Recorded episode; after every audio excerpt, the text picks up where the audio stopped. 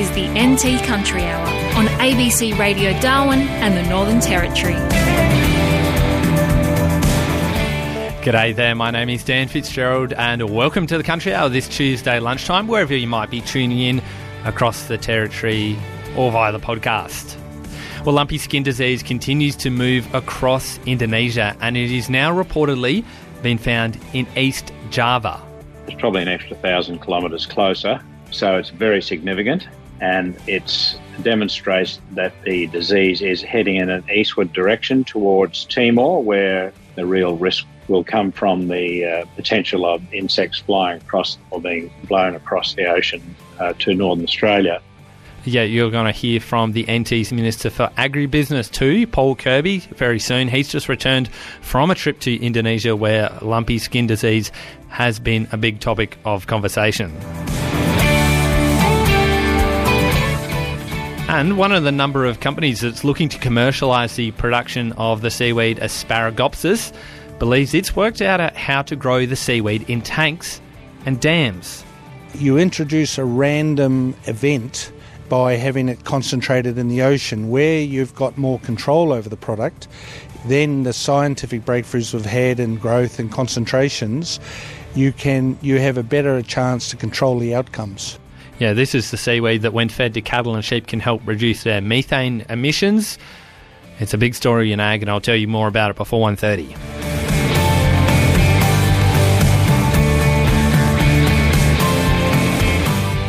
But first up today, Cattle Australia, the brand new advocacy group for Australia's grass fed cattle producers, is officially up and running with its first board meeting and an inaugural chair being elected just yesterday afternoon.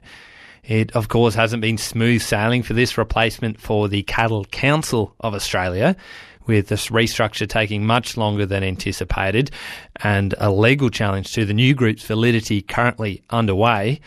But Cattle Australia, it now has a board. There's seven members.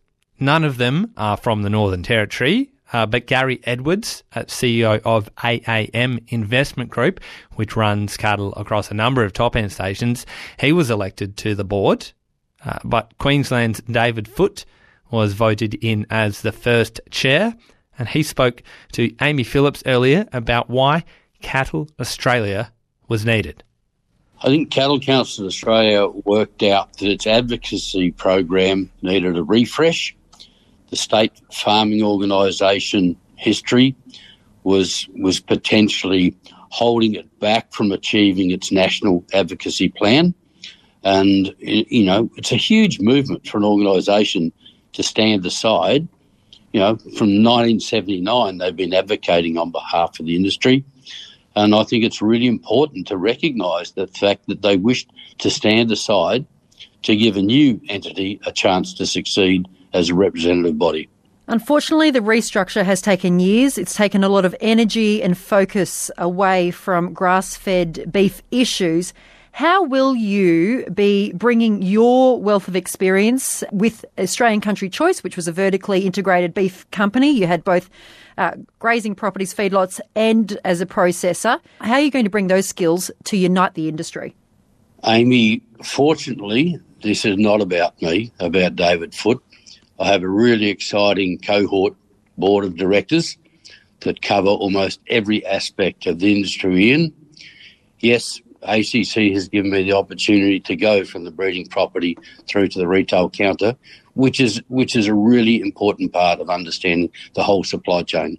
But each of the directors have special niche experiences and opportunities to bring to the table. And I think as a collective, and as a very, I guess, much more nimble collective, we're down to a down to a board of eight, uh, which may or may not grow to to nine in the future. I just think we're actually going to be able to be able to be more focused and maybe more directional for the time being. How will you unite the industry, though? How are you going to truly represent uh, the tens of thousands of grass-fed beef producers? That's a really, really good question. But the, the, the first priority focus, and let's say, Amy, the, the Board of Cattle Australia is only 22 hours old at the moment, so we we still still need a little bit of breathing room because everything's a priority. But the one thing that came out of our initial board meeting yesterday was the need, desire, and the want to unite those 40,000 odd cattle producers across Australia for us to represent them in their advocacy at national levels. How will your group be funded so that you're robust against the likes of your other advocacy groups within the beef chain, like the Australian Lot Feeders Association and the Australian Meat Industry Council? It all comes back to memberships based on value propositions. So we need to be able to show the the people who are out there who haven't chosen to participate in membership of Bird Cattle Council or their SFO, but now that they want to invest in Cattle Australia because they're seeing value value for money. The other organisations, it's it's tough out there for everybody. There's a there's a high cost movement to try and cover um, a continent as large as Australia, and with a membership potential base of forty thousand, it's not a cheap process. But we have no silver bullets, we have no gold lining, but we're there. We have sufficient funds to at least get the process started and rolled. But we'll also be reaching to a wider audience. We'll, we'll be looking at the RDCs in terms of some program funding where practicable. We'll certainly be looking to seek sponsorship um, to help it to help us on this journey. What's going to be Cattle Australia's first issue that you'll address? First issue to address is to harness uh, and unite the 40,000 um, producers out there at the moment. And where to here for your group then? When can members expect to see Cattle Australia uh, lobbying on their behalf and, and, you know, banging on doors in Canberra? Um, well, it was Brisbane last night, Amy. Um, Canberra's re-meeting Thursday, Friday. They probably haven't got room for us yet. And we're not ready because we haven't got a clear message yet of what we are requiring um, from the from the federal government. But when we have, then we'll be lined up on the door first thing in the morning. There's, of course, a legal battle also underway, uh, brought on by Cattle Producers Australia. Um, what bearing might it have on Cattle Australia? I'm not expecting it to have a bearing because whilst, whilst we maintain the ACN, that was a previous dislocation. We're sensitive to it and aware of it, and we'll be trying to meet with all those producers out there to, to I guess, sort it and settle it to go forward. And hopefully they become members. Ideally, they will want to become members, Amy, yes. That is David Foote. He's the inaugural chair of Cattle Australia, and he was speaking there to Amy Phillips. Cattle Australia, the brand new peak lobby group for Australia's grass fed cattle producers. It's taken a long time to get to this point, but it now has a full board. I won't read all the names out, but uh, looking at the North Australia Beef Research Council catchment, we've got Bryce Camm, He's a grazier and feedlotter from Camm Agricultural Group in Queensland. Adam Coffey, he's an owner and director of Coffey Cattle Co. He's currently in central Queensland, uh, but he did used to run some cattle and do a lot of work in the Northern Territory a few years ago. And of course, there is David Foote, um, who we just heard from there speaking to Amy Phillips. So, Cattle Australia, it's got a board, it's up and running. First meeting yesterday. Uh, I'm sure we'll be hearing more about that new body's aims and goals in the not too distant future. Hi, this is Robbie White. I'm the head stockman at Kalala Station. We're just here today doing some cattle work and some work in the shed today, getting ready to do some fencing, and you are listening to The Country Hour.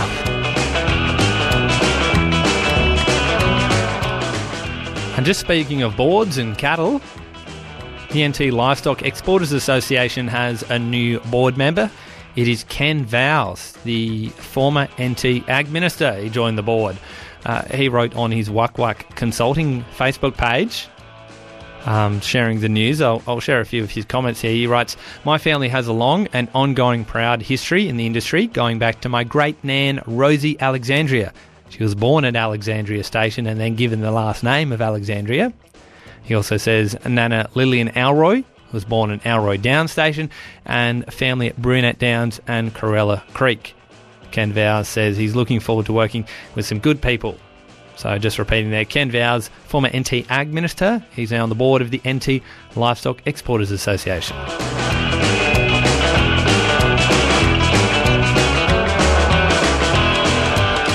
20 to 1 here on the Country Hour with me, Dan Fitzgerald on ABC Radio right across the territory.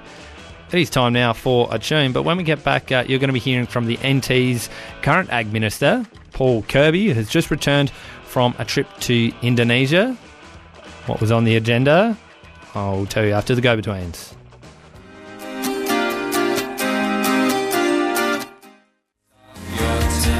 The go betweens there with Streets of Your Town on the Country Hour with me, Dan Fitzgerald on ABC Radio Darwin and the Northern Territory. And we're always on the podcast. If you're ever driving out and about and want something to listen to, download any of our episodes via your podcast app. Well, Australian cattle prices and biosecurity threats were top of the list of concerns for Indonesians who met with a delegation from the NT late last week the delegation of industry representatives. It was led by the NT's Minister for Agribusiness, Paul Kirby. Michelle Stanley spoke with him earlier and asked him what he learned about the spread of lumpy skin disease in Indonesia. We only got out to uh, to one place in particular uh, to physically look at animals, and you know they were all fine. But you know you just learn from talking to people about how quickly it is and has moved um, across Indonesia to know that uh, that archipelago, those islands aren't too far apart. But if it gets to the very eastern end of, uh, of Indonesia, then it's a very, very short jump uh, to Timor, and, and obviously that's very, very close to Darwin. Then there's a few different schools of thought from people about whether you know uh, we are able to, to keep it out, whether um, monsoons won't be able to carry insects uh, those type of distances. I guess what we learned though, it was certainly in our best interest to take it seriously and uh, to make sure that we over prepare if that's what is needed uh, to make sure that we do the best that we can. Make sure that our farmers here have got all the support that they can have. It was wonderful to have uh, Tom Dawkins from the Live Exporters and uh, Will Evans from the Cattlemen's Association with us, and we know that they'll continue to work really closely with farmers here to make sure they've got the best support that they can have, as uh, as we will from a government perspective as well. Yeah, the latest news when it comes to lumpy skin disease that we've heard this week is a confirmed case in East Java and a, a, number of other regions, and then also unconfirmed cases around that area as well. So that's brought the disease about 1,000 kilometres closer to Australia than where people thought it was most recently. How do you tackle that from a government perspective, particularly you know in light of your trip? Um, certainly, one of the things that we were able to do, we held a round table on the last evening that we were there and had some embassy people, some industry people, and um, and certainly uh, us there as well, the cattlemen's, as I said, and uh, and the live exporters. The some of the people that we had there, like uh, Professor Wiku, who oversaw their COVID response in Indonesia. He's now been tasked with their foot and mouth disease response and also been given LSD to uh, to get on top of as well. So he spoke really honestly about some of the complexities uh, around the number of farms that they've got, making sure that the vaccines get down and out to the to the right levels the right level. Sorry, the the big players are all doing the right thing. They know that they have to be vaccinated, and and that's their best um, chance of making sure that their feedlots stay disease free. So we know they're all doing the right thing. There's just so many millions of small players. That's the the trouble, and you've got to remember, like for these people their their cattle, if they've got two or three of them, they're, they're worth more than their houses are. So if they get the opportunity or the necessity to, to save their investments by moving their cattle on before they get caught with something, you know they have to do that because that's that's their livelihood. So that does create some issues. Um, but certainly, the professor was um, very aware of the timelines, very aware of how quickly the disease was moving uh, across there, and, and and some good conversations about how we might lean into that eastern side of Indonesia and, and start some programs there if we can to assist as much as possible. On the Country Hour, Paul Kirby is with you. He's the NT Minister for Agribusiness and Fisheries. We're talking about a recent trip to Indonesia, and you've just mentioned uh, the lumpy skin disease and, and foot and mouth as well in, in that kind of same vein. Is the assistance from Australia getting to where it's needed? Well, I think that's one of the points that Professor Wiku made that it is difficult to tell just because like they've got in the range of eight or nine million different very small farms. It might just be mums and dads that own a couple of cattle. So to to ensure that it's getting uh, down into the provinces and out to every level is really difficult. And that's certainly in a concentrated area like they did in Bali for foot and mouth disease around the G20, like great news and, and great that they were able to really concentrate efforts in an area like that uh, with how quick lumpy skin is moving.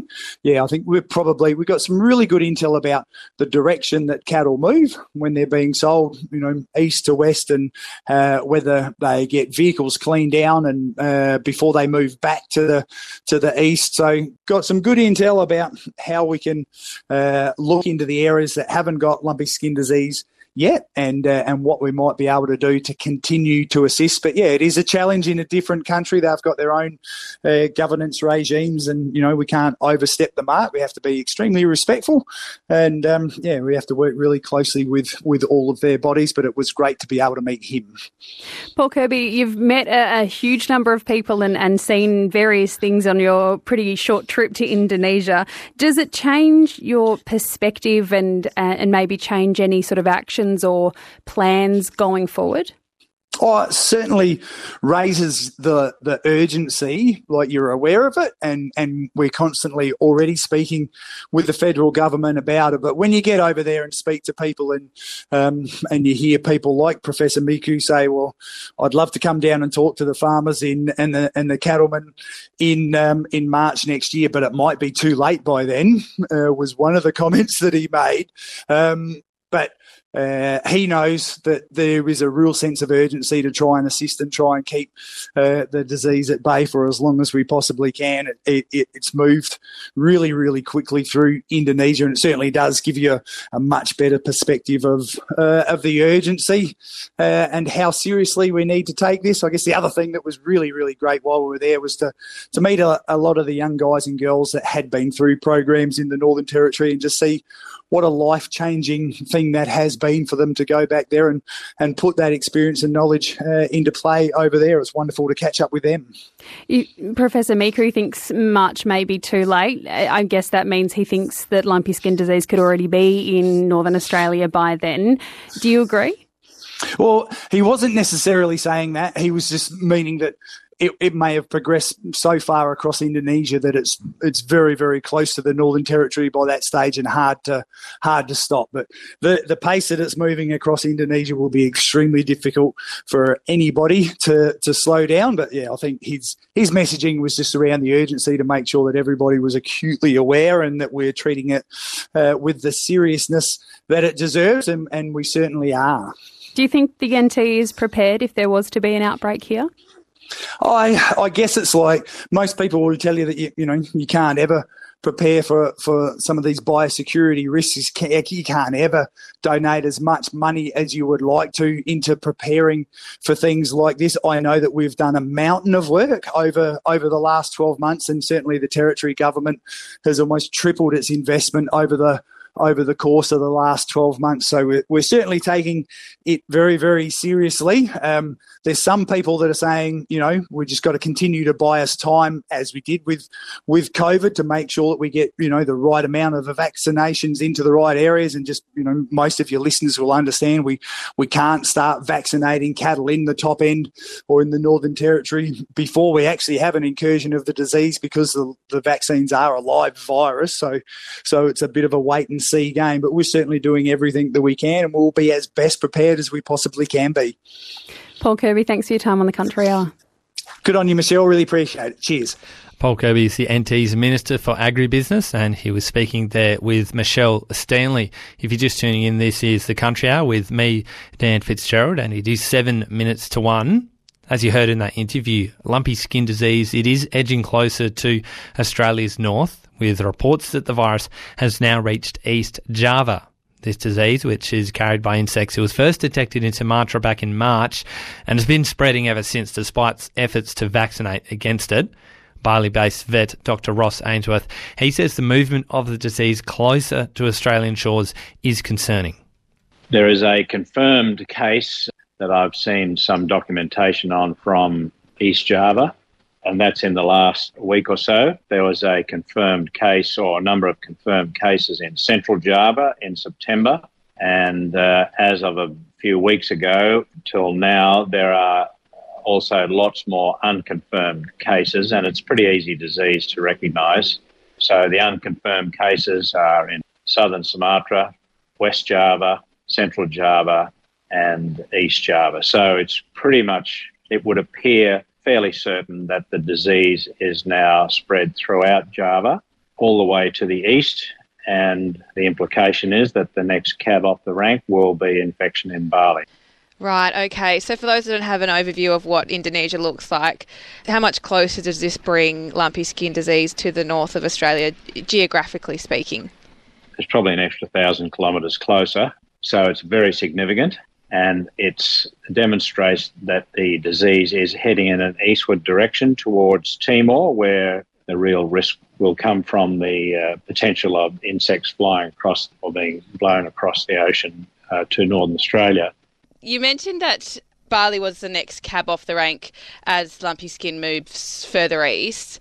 If it were to get to Bali, what sort of risk does that pose to Australia? Does that mean, you know, Mozzies could be coming back on flights as tourists come home? What's your take on that? Yes, look, it's not like uh, foot and mouth where it's so easy to carry on humans and other inanimate objects. So the risk is not that the people will take it with them back to Australia. The risk is that it's then that much closer to Timor, where the distance across the ocean to Darwin is the least. So, if, and it's a big if, if the insects carrying the virus can be blown across the Timor Sea, then every step towards the east in that direction is a bad thing.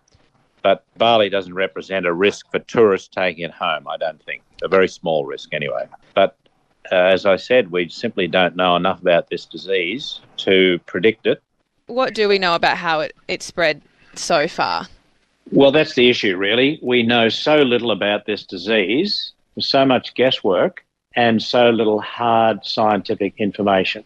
We don't know exactly which uh, insects carry it. We don't know how far they go there is uh, some people are pretty confident that the spread throughout Java is by the movement of, of animals themselves or uh, infected material from animals, and that's quite possible, in fact, probable. The movement restrictions in Indonesia are a bit hit and miss, so it's possible for animals to move and spread the disease. It's not permitted to bring cattle and buffalo into Bali from Java, so that will be a good test of the movement of the disease. If the disease gets here, that will provide some sort of probable uh, proof that the disease is transmitted to Bali through insects. The problem is that this disease has been infecting countries that don't have major cattle industries that export cattle and therefore depend on those cattle industries for their income.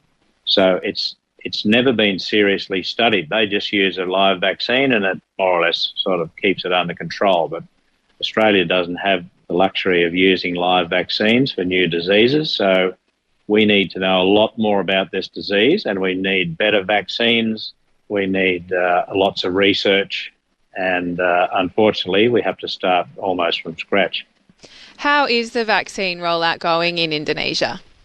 Very slow. So the big push, of course, is to vaccinate for foot and mouth disease, and that's uh, rightly so.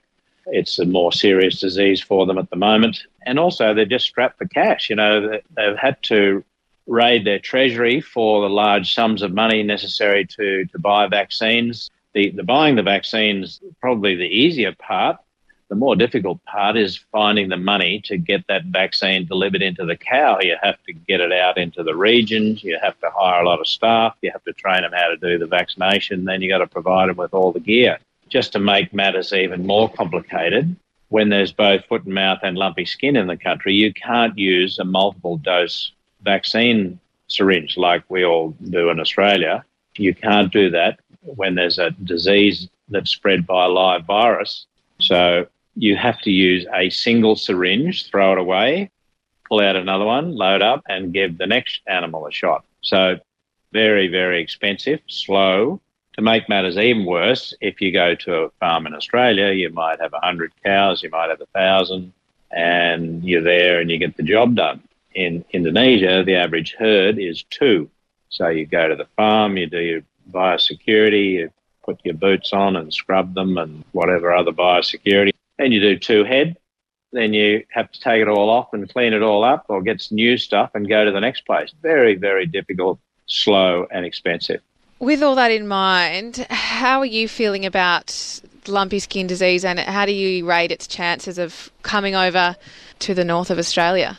In my opinion, it's a 100% chance it will get here. There's plenty of doubt about whether it could potentially uh, be blown across the Timor Sea, like lots of other viruses uh, get blown across in the wet season. But if that's the case, and it's it can't come that way, uh, then it simply continues through the island chain of Indonesia towards the east, gets to New Guinea, goes through New Guinea, and then comes down across into Australia through the Torres Strait, which is a very short distance, and there's absolutely no risk that insects couldn't fly across there if the disease is in New Guinea. So I, I think it's just a matter of time.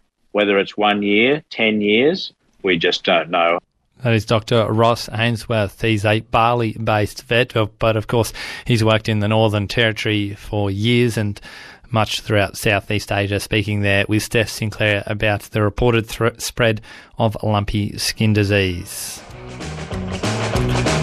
about time to head to the news and then to the weather. If you have any questions for the Bureau, please get in a text now on 0487 1057. Let me know if you've got any questions for the Weather Bureau. Speak to you in five minutes. Hi, my name's Savannah Phillip. I work at Humpty Barramundi. We're currently feeding thousands of baby barramundi right now, and you're listening to the Country Hour.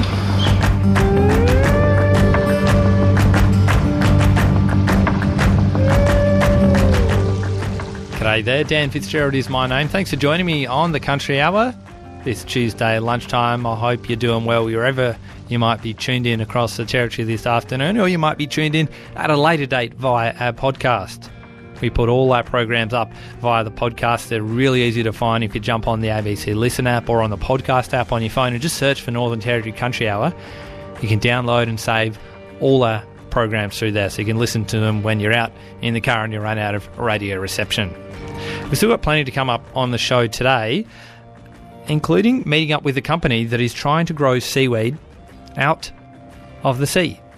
You introduce a random event by having it concentrated in the ocean where you've got more control over the product. Then the scientific breakthroughs we've had in growth and concentrations, you can you have a better chance to control the outcomes. Yeah, this is a company that is trying to grow the weed Asparagopsis.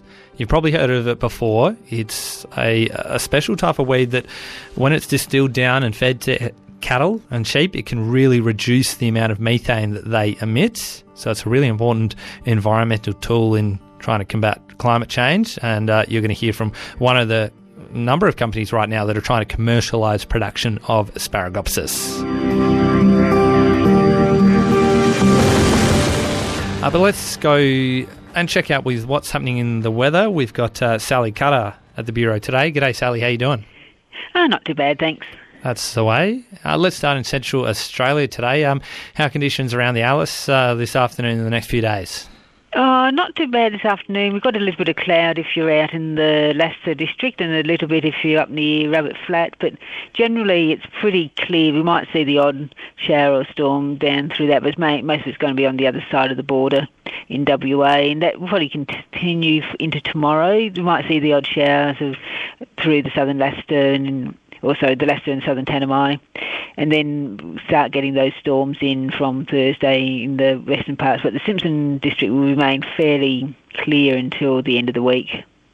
Okay, you did mention potential for some storms there. Will there be much rain in them if they eventuate? Uh, initially, there won't be all that much, but the, as we go through, we will see those storms starting to drop a little bit of rain because they, they are going to bring that humidity down south. So around the, the Lasseter sort of Thursday, to up to five millimetres for this is for Yulara, up to ten millimetres on Friday and Saturday, and then easing off on Sunday and Monday is the the middle. It's not so much driven by a surface trough, but it's a bit higher up in the atmosphere as, as that moves on. Yeah, okay. And for Tennant Creek and the Barkly, um, Okay, how are things looking? Uh, pretty good. I just Docker River, we could see falls up to 20 millimetres on Friday. So if you're closer to the border, we'll see some bigger falls there. Up in the Barkly, we're looking at pretty hot conditions, 40 degrees for today. That might see a little bit of slight chance of some showers or storms uh, next late in the weekend, early next week. But generally, it's just going to be relatively hot. Then, as the cloud cover increases over the weekend, temperatures sort of dropping down a few degrees down to 36. So it's, it's still going to be pretty hot there. So even though we are going to see those heat wave conditions ease off over the next few days, the, it's still going to be sort of some fairly warm temperatures out there. Yeah, top of 41 in Elliott expected today. That's warm. Yep, it certainly is warm. We'll stop those forty, those plus forty degrees will ease off, but we're going to see they're still going to be of in the mid to high thirties for a lot of those places. Yeah, okay. And you mentioned that heat wave warning that's still current for, for parts of the Arnhem district. Yeah, Arnhem. Basically, the entire currently the, for Daly, Tiwi, Arnhem, Carpentaria, Gregory, Barkly, and Tanami districts. And because it's over three days, so it takes a couple of days for once the temperatures to ease to, get out of the system. So even though we might be starting to see the temperatures ease today, we've still got two days. We've still had two days of those really high temperatures, so your body hasn't quite recuperated yet. So we need another couple of days before so we're out of that heat wave alert. Yeah, okay. And um, as far as getting some rain around the top end this afternoon in the next few days, where's most likely? Uh, at the moment, we've got storms down between Borroloola and Wollogorang. The clouds really started to bubble over the Arnhem district, so that's probably the most likely spot. But we should see some storms later this afternoon over the Daly district, and we're also already seeing a little bit of Hec- look like Hector starting to put in an appearance too. Yeah, okay. Um, and the big question, Sally, the monsoon. When when can we expect the monsoon to, to, to drop some rain? Well, we're getting hints of the monsoon trough developing in the northern Arafura Sea, so well to the north of us, so in, in sort of late in, late in the weekend over the week next week. But so that's gradually going to come south. So probably probably safe to say not in the next week we're going to see any monsoonal conditions, but we are seeing promising signs. Okay, potentially around Christmas, Potentially, yeah. but no no hard bets at this point. No, no. It, the models only go out about 10 days, and once you get past that, there's a lot of uncertainty in them. Yeah, And okay. e- even then, there's a bit of variation between a couple of the models at that at the 10 day range. Yeah. Anything else we need to be aware of today, Sally? No, just be aware that it's quite hot. The storms shouldn't be severe today, but just keep in, but just be careful with when the storms around. The might still be a little bit gusty today, and then tomorrow we're moving into more heavy rainfall is the, the main concern. But it's just just the usual for the wet season. Watch out for the storms and take care in the heat. Yep, for sure. Thanks for the update, Sally. That's okay. That is Sally Cutter there at the Weather Bureau. You're listening to the Country Hour. Hello, my name's Tom Barra. I'm a ranger over on Groote Eylandt, and you're listening to the Country Hour.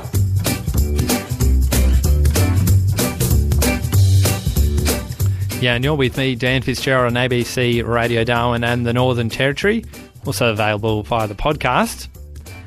Well, the peak body for the nation's cooperatives has welcomed the federal government's proposed pr- gas price cap as an important measure to help local food manufacturing and processing businesses. So, this is the Business Council of Cooperative and Mutuals. It represents businesses like meat processors, dairy co ops, and food processing businesses. So, all really important stuff to Australia's ag sector.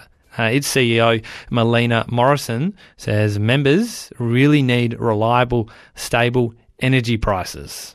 Well, it's just a, a truth that if you want to have advanced manufacturing, particularly in food and beverage, which is just so important to farm incomes, you know, that value adding that fi- family farmers in particular rely on, you need reliable energy.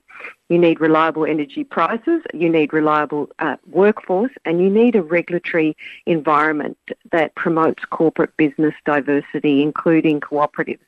We need all of these factors to be working together so that we can get back to the great history of food manufacturing that we did so well uh, in decades gone by.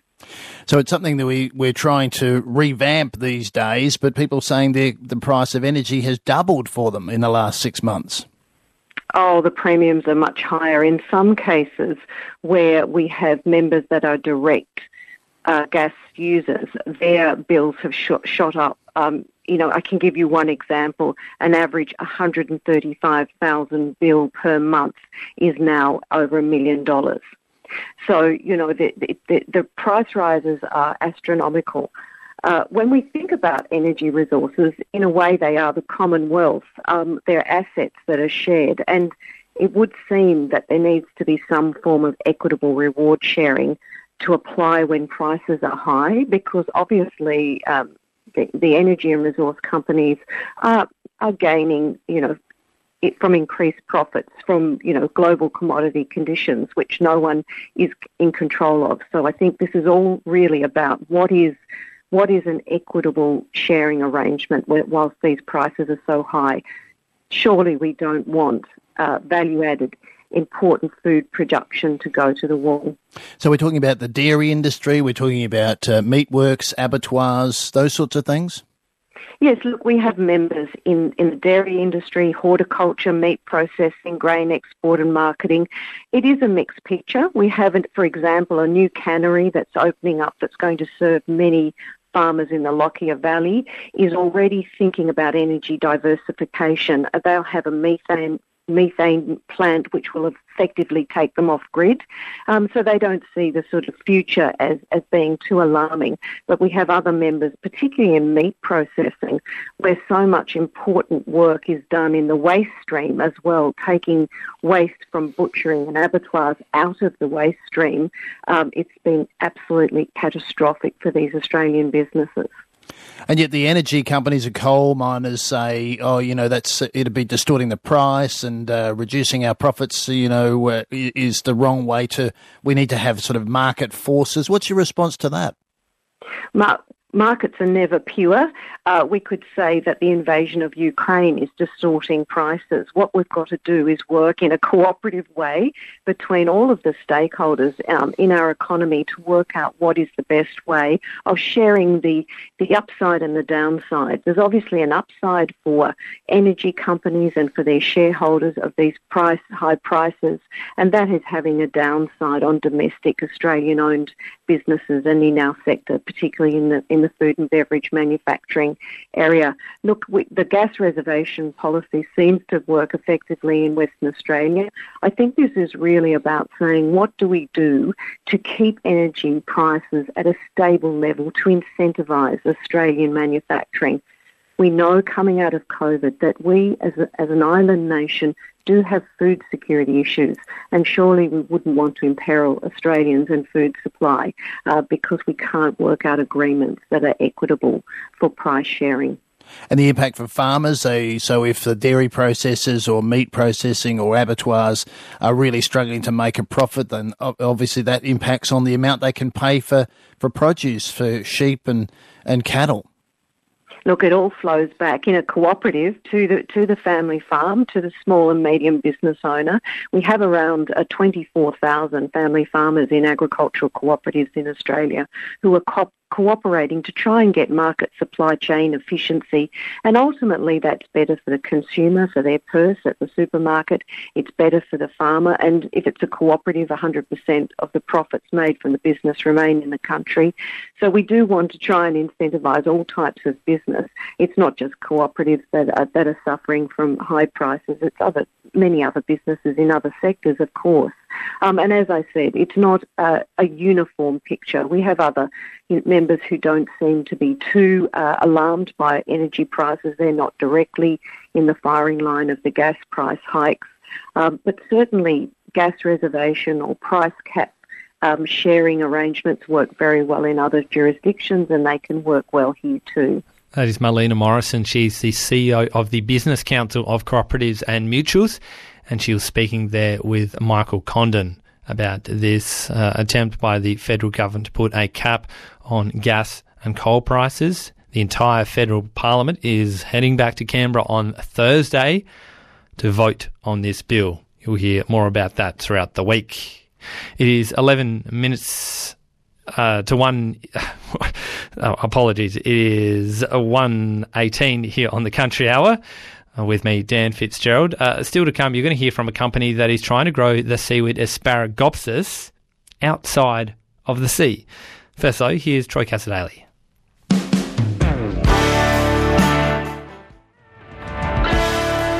Troy Cassar-Daley there with Back on Country on the Country Hour with me, Dan Fitzgerald, on ABC Radio right across the territory. Well, there's a whole bunch of businesses right now working out how to grow a seaweed known as Asparagopsis. That is a seaweed that produces a chemical that, when fed to cattle and sheep, it can really help reduce the amount of methane they emit. So demand for this Asparagopsis, it is huge right now. And a South Australian company is moving closer to growing this seaweed on the land. So we're talking about in dams or tanks. Alan Bryant from Eyre Shellfish. He says his company is still doing some experiments, but he believes that the land based cultivation will produce a more consistent product. We've had some fairly interesting breakthroughs recently. We started this journey thinking about doing growing this the seaweed, the Asparagopsis, on the water, and through the breakthroughs we've had, we're now starting to look to grow it nearly exclusively on land base, that is in dams and raceways. Raceways like the one we're standing on at the moment, I guess. That's right. It's a concrete concrete structure where we'll you can have moving water. Seaweed needs moving water, as do oysters, and these will be modified. We'll have fiberglass raceways in between these structures as well, uh, because we're testing a lot of things. Seaweeds, Asparagopsis, is a new product. And we're going through the science of proving it and proving how to grow it and how to concentrate bromoform, the chemical we're looking for why have you decided then to go to the, this more controlled environment of growing Asparagopsis on land when, it, I mean, I suppose I've been told it flourishes uh, around here at Cow? It's prolific out in the harbour, but what you have in a wild environment is that you will get great growth in areas. You'll get a plant that's a metre away from another plant, and one will have great concentration of bromoform, the chemical we're after, and the other plant will have none. You introduce a random event by having it concentrated in the ocean where you've got more control over the product, then the scientific breakthroughs we've had in growth and concentrations, you can you have a better chance to control the outcomes. So, given what you've um, seen so far and how much bromoform, how much of this chemical you can get from the lots you're testing at the moment, how confident are you that you're going to have a commercial quantity available in a few years? Oh, we're very confident. We've done our examples, we've learned how to enhance the levels of bromoform on land in our test hatchery environment. We're seeing great growth, so we're very comfortable with the course we're taking. So, to, for those who aren't really familiar, what is bromoform, and why is this something that I suppose the world is really looking for at the moment? It's about methane. Methane um, is worse than carbon in the atmosphere for its destructive capabilities. Cows, ruminants, not just cows, ruminants, um, sheep, cows, they have they in their digestive process they emit methane and bromoform found in asparagopsis actually eliminates it and so the cows become methane emitter free, and um, as a result of that, the actually the ruminant grows up to twenty percent bigger. And what's the uh, I suppose idea of how this product will be used? Will we feed cattle uh, seaweed in in the uh, in the paddock in the when they're in the feed lot? Is there just going to be a chemical additive that we can add to stock feed? How is this actually going to look like when, um, when uh, it, if it does get commercial? We've already perfected the science of extracting the bromoform. You don't. We're not going to feed seaweed to cows. You have a very clean process to extract the bromoform out of the seaweed, and then um, that is there is a process which is then added to cattle food, sheep food, and that's that's how they get the necessary amount into their bodies. Now, when are you looking to actually have a commercial product of uh, bromoform? We we would expect by 2025 is when we will have all our commercial quantities going. And commercial quantities for us means all these raceways you're seeing here full. And behind us, we've got 35 hectares of vacant land, and you'll find those dams, dams or tanks. Uh, the whole site will be producing seaweed spores on land. And when we're looking at how much of this product you're able to make, how much when you first go commercial? I know it's a few years away, but can you give us me an idea? How much are we actually looking at? The best way to do this is these raceways and those dams that are full there. Uh, you're seeing the dams, say that's 15 million litres. We should be able to cater for 700 to a million cows, sheep a year. When we have the rest of the site functioning, there'll be more. Now, you've got to realise this is a global product. This isn't a product that's going to be just exclusively Australia. There's demand screaming out for this product Europe, the US, South America, uh, Canada. So where there was no shortage of market opportunities for this opportunity. Of course, there are um, other people who are investigating uh, using uh, these sort of technologies in um, animal feed. Uh, is there any chance you might be beaten to the mark in, in some aspects, or haven't already been? Oh, it doesn't really matter. We're we're running our own race. We we've already raised all the capital and have our shareholders in place for what we need going forward. I congratulate anyone who's in the space because the market is so big. If everyone did what they said they do, there's still not going to be enough. So, welcome all and sundry. Come come and do it. That is Alan Bryant. He's the general manager of Eyre Shellfish, and he was speaking there with Lucas Forbes. Time now on the country hour to check in with the cattle markets. Let's head to Roma where Sam Hart has all the details. Good afternoon. A total of 4,200 head were yarded for the last Roma sale for 2022. It was a very mixed quality yarding, which included a large run of yearling bulls from Mount Isa. A full panel of buyers were present and active, and while restockers were still very active on good quality pens, secondary lines struggled to maintain prices. Good quality lightweight restocker steers 200 to 280 kilos sold to a strong demand, lifting 5 cents to 614.2 to average 575, while D muscle pens sold to 492.2 to average 414. Steers 280 to 330 kilos also made to 614 to average around 540 cents. New South Wales restockers outbid feeders on medium weight yearling steers paying up to 598.2 with most around 501. Heavy feeder steers lost 10 cents this week, selling to 450.2 to average 427 cents. Best of the medium weight heifers at this point have sold to 500 cents for those returning to the paddock, while feeders are paid up to 448. This has been Sam Huff, the National Livestock Reporting Service. Thanks for that, Sam. And that is it for the Northern Territory Country Hour for today. Thanks a lot for your company. I'll be back on your radio and on the podcast same time tomorrow. Take it easy.